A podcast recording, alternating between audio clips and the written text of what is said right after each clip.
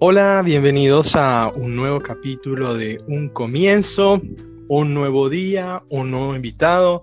Hoy tenemos en, nuestra sala de grabación a Franco Morano. Franco, ¿cómo estás?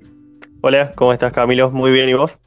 Todo bien, bueno, bienvenido a este espacio.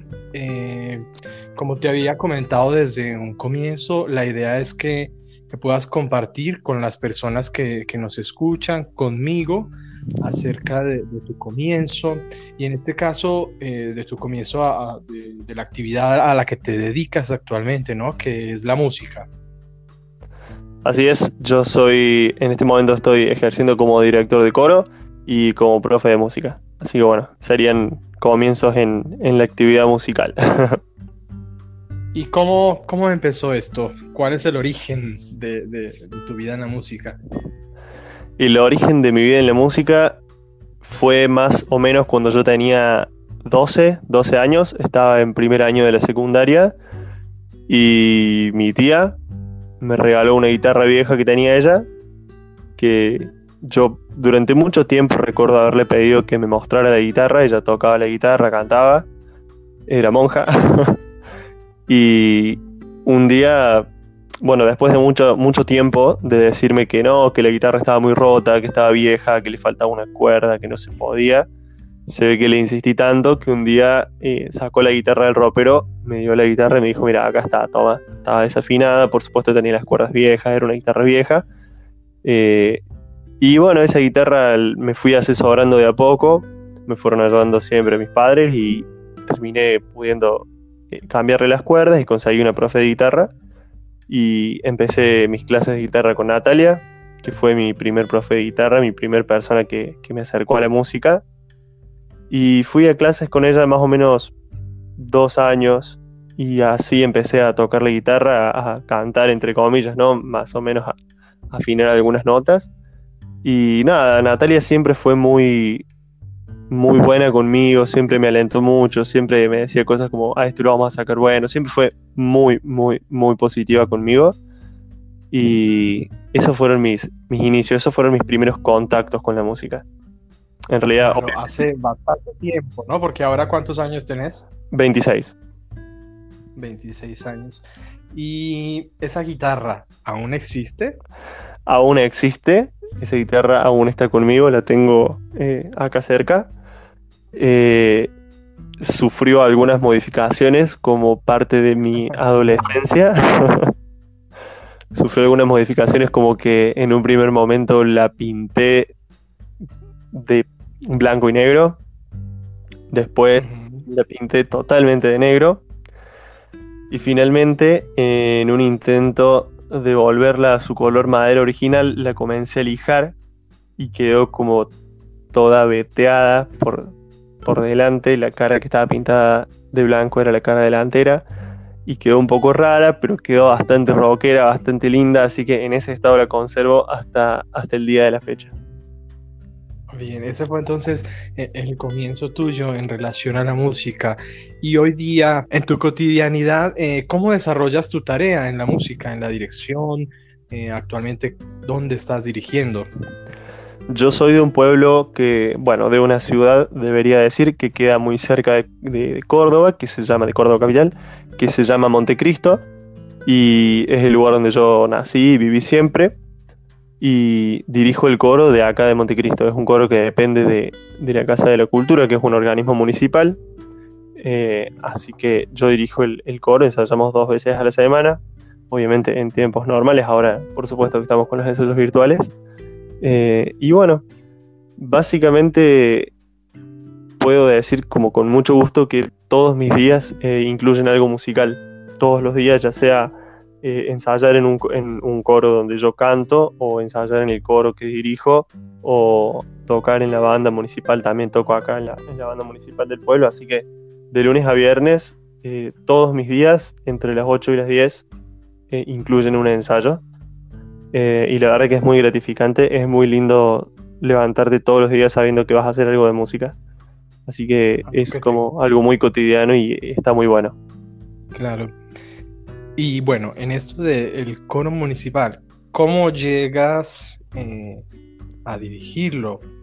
Un poco serruchando el piso, podríamos decir, eh, obviamente en chiste, porque yo empecé a cantar en el año 2009, creo, 2008 o 2009, creo que 2009, empecé a cantar en ese coro que se llama Grupo Coral Cantares, porque una amiga, una chica que iba conmigo al colegio, que se llamaba Daniela, se llama Daniela, eh, empezó a cantar en el coro y bueno, era un grupo de gente mayor, eran todos grandes y ella se sentía un poco sola. Y como los dos eh, cantábamos, nos pasábamos los recreos cantando y, escuchando música, me dice, veniste conmigo al coro y proba. Y bueno, fui al coro, me acuerdo todavía de esa primera vez que fui, es un recuerdo eh, indeleble absolutamente por varios factores. El primero fue que me impactó tremendamente eh, el sonido coral. Yo nunca había estado en una habitación cantando con otras 20 personas y fue absolutamente impactante el sonido coral. Eh, además, el sonido de algunas voces, recuerdo muy bien, recuerdo hasta el ejercicio de vocalización que hicimos ese, ese primer día que fui yo. Y la voz de muchos coreutas que al día de hoy siguen cantando en el coro me impresionó muchísimo. Eh, recuerdo la voz de Ricardo, que fue el bajo que era jefe de cuerda en ese momento, que fue la persona encargada de incluirme, de guiarme, de enseñarme todas las canciones, porque en ese momento yo no leía música eh, y recuerdo también que la primera obra que yo ensayé con el coro fue el Kyrie de la Misa Criolla de... No me está saliendo el nombre de, del autor. bueno, y bueno, la línea de bajo es una línea eh, cromática bastante complicada de cantar y bueno, fue mi primer contacto con, la vida coral. Eh, no el más amigable, no el más sencillo, pero me captó para toda la vida. No me voy a olvidar nunca ni de, ni de mis compañeros cantando conmigo, insistiéndome para que me quede y muy contentos de que, de que se sumara una persona nueva al coro. No me voy a olvidar de, del sonido coral de ese primer, esa primera experiencia y no me voy a olvidar nunca de esa obra porque realmente me llamó muchísimo la atención la línea de bajo y bueno, nada, el sonido de, de las voces eh, armonizando es tremendo. Eh, así claro. Y te quería preguntar, Franco, actualmente o históricamente más bien, ¿cómo, ¿cómo ha sido conformado ese coro? Seguramente muchas personas de las que escuchan no tienen mucha idea de, la vida coral, entonces ¿quieres contarnos un poco sobre eso, sobre actualmente cómo está conformado, cómo está organizado? En este momento, eh, bueno, el coro pasó por, por, varias instancias hasta que pudo tomar una, una forma un poco más definitiva y duradera que es la que inició la directora que estaba cuando yo comencé a cantar, eh, Vanessa Montoya. Cuando ella decide retirarse del coro, me lo deja a mí. Hay chicos bastante, bastante jóvenes. Eh, hasta el año pasado incluso había un chico de 18 que este año, bueno, entre, entre pandemia y cuestiones no, no hemos podido ni siquiera conformar muy bien el coro, hemos ensayado un par de veces nada más. Y hay de todas las décadas, de los 10, de los 20, 30, 40, 50, 60, 70 y 80. Sí, sí, es muy diverso, es una manera... Sí, sí, sí, la verdad que eh, tiene sus, sus complicaciones trabajar con voces tan dispares, pero lo hacemos con mucho gusto. Y por supuesto que hay una mayoría de mujeres, algo que pasa mucho en los coros vocacionales, hay que hay mayoría de mujeres. Eh, los varones parece que nos tenemos que animar más a sumarnos a, a las actividades. Y bueno, es un coro que normalmente canta cuatro voces, bajos, tenores, por las cuerdas de los varones y contraltos y sopranos para las cuerdas de las mujeres. Capaz estoy bueno aclarar que dividimos las voces en primera instancia entre femeninas y masculinas y en segunda instancia entre voces graves y agudas. Por ejemplo, en el caso de los hombres, los bajos son las voces graves y los tenores las voces agudas y las contraltos son las voces graves de mujer y los sopranos las voces agudas de mujer. Normalmente cantamos a cuatro voces, pero también podemos cantar a tres, a dos, al unísono, lo que requiera la, situación y el objetivo. Perfecto. Y bueno, eh, supongamos que alguna de las personas que escuchen esto se interesen y quizás sean de ahí, de tu ciudad, ¿qué necesitarían para, para entonces vincularse al coro? Para entrar a cantar con nosotros, lo único que te hace falta es, en primera instancia, una laringe en buenas condiciones, eso es fundamental, que tu voz esté sana, que esté en buenas condiciones. Y después, eh, ganas de cantar, no es necesario ni, ni tener experiencia como cantante solista, ni saber leer música. Nosotros trabajamos normalmente de memoria, aprendemos las obras de memoria, así que no es necesario leer música. Y bueno, el compromiso de venir a ensayar y de ir a las actuaciones. Con eso ya nosotros podemos trabajar. Qué bien. Dentro de todo el tiempo que has estado a la cabeza de este coro, me imagino que habrá momentos bastante gratificantes, pero también momentos difíciles. ¿Quieres contarnos un poquito de, estas dos cosas, de lo bueno y lo malo? Dale, dale, dale. Eh, dentro de un coro, mm, yo creo que casi todas las personas que estén escuchando esto y que canten en un coro, que hayan cantado en un coro, van a estar de acuerdo en que los momentos más gratificantes son esos que pasamos eh, arriba del escenario quizás. Eh, y dentro de esos momentos que pasamos en un escenario, aquellos que son en viajes.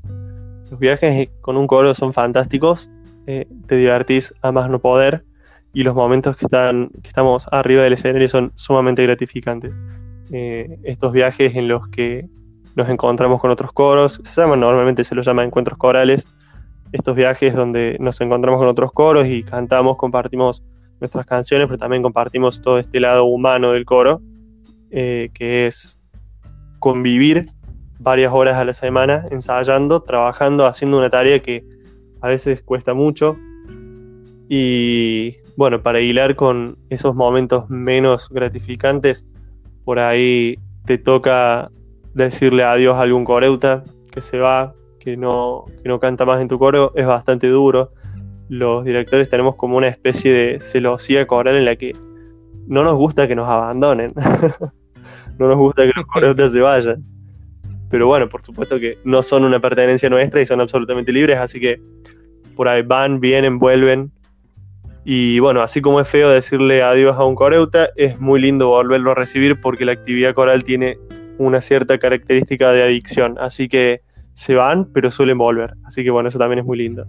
Y bueno, por ahí los roces comunes de, cualquier actividad que incluya tratar con mucha gente, con un grupo humano, pero la verdad que siempre se pueden resolver de la mejor manera y, la actividad coral, la actividad musical en general, es muy gratificante y nos, sensibiliza de una manera que nos permite siempre resolver los problemas de, de la mejor manera. Así que desde los tragos amargos del coro te diría que son la minoría y casi todos son experiencias muy gratificantes. Siempre hay un ensayo que, te hizo renegar mucho, pero bueno, eso es absolutamente normal y es un gaje del oficio.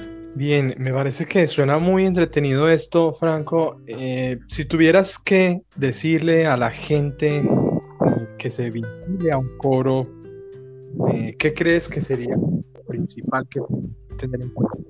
Y me quisieras convencer a mí, ¿por qué me tengo que unir a un coro? ¿Por qué te tenés que unir a un coro? Porque es lo mejor que te va a pasar en la vida. Es, es hermoso, es compartir eh, un lugar y un momento con mucha gente que, que siempre es muy especial. Yo siempre digo que los coros son un imán de gente especial, muy especial.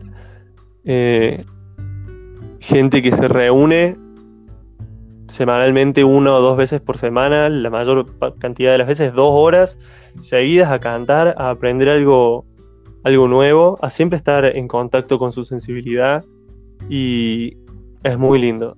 Desde el punto de vista humano es muy lindo y desde el, punto de vista musical es extraordinario. Para mí no hay nada más extraordinario que la experiencia de hacer música con tu propia voz y la voz de los demás. Se siente hasta, hasta físicamente increíble la, armonización de las voces, la afinación de un intervalo, el logro de un acorde eh, muy consonante que se arma perfecto y a la vez el armado de un acorde que nos costó mucho, muy difícil, que tenga muchas disonancias, que, suene de una manera extraña. Eh, cada una de esas experiencias es formidablemente maravillosa. La verdad que considero que hay pocas actividades mejor que, el canto coral. Así que si estás escuchando esto, y tenés algún mínimo interés en la música o en cantar, acércate a un coro que te garantizo que en tu barrio hay uno. Y bueno, ya como eh, terminando, Franco, nosotros eh, siempre invitamos a, que compartan sus redes sociales. No sé si de pronto eh, vos o el coro tienen un perfil, no sé, en Instagram, Facebook, para que nos compartan. Sí, en Facebook tenemos una página de Facebook que se llama Grupo Coral Cantares así que nos pueden buscar ahí. Y bueno, Instagram por ahora no, pero bueno, ¿quién te dice en el futuro? Pero sí en nuestra página de Facebook nos pueden encontrar. Y en YouTube también, Grupo Coral Cantares, van a poder ver algunos de nuestros videos también. Esa es, ese es el paso a seguir luego de que escuchen eh, muchas personas. Este podcast, este capítulo, creo que tienen que direccionarse en ese mismo momento a eh, la página de YouTube, el canal de YouTube, para que escuchen a, este grupo, a esta coral. Y bueno, Franco, eh, te agradezco muchísimo por eh, tu tiempo, por tu disposición, por querer compartir tu experiencia y querer motivar seguramente a las personas que nos escuchan. Te invito también a vos a que compartas este podcast en tus redes sociales, en las del coro, así somos cada vez más personas inspiradas y que inspiramos a los demás. Dale, buenísimo, así lo voy a hacer. Muchas gracias a vos, Camilo, por, por invitarme. Dale, Franco, un abrazo y que estés muy bien. Chao. Un abrazo. Chao, chao.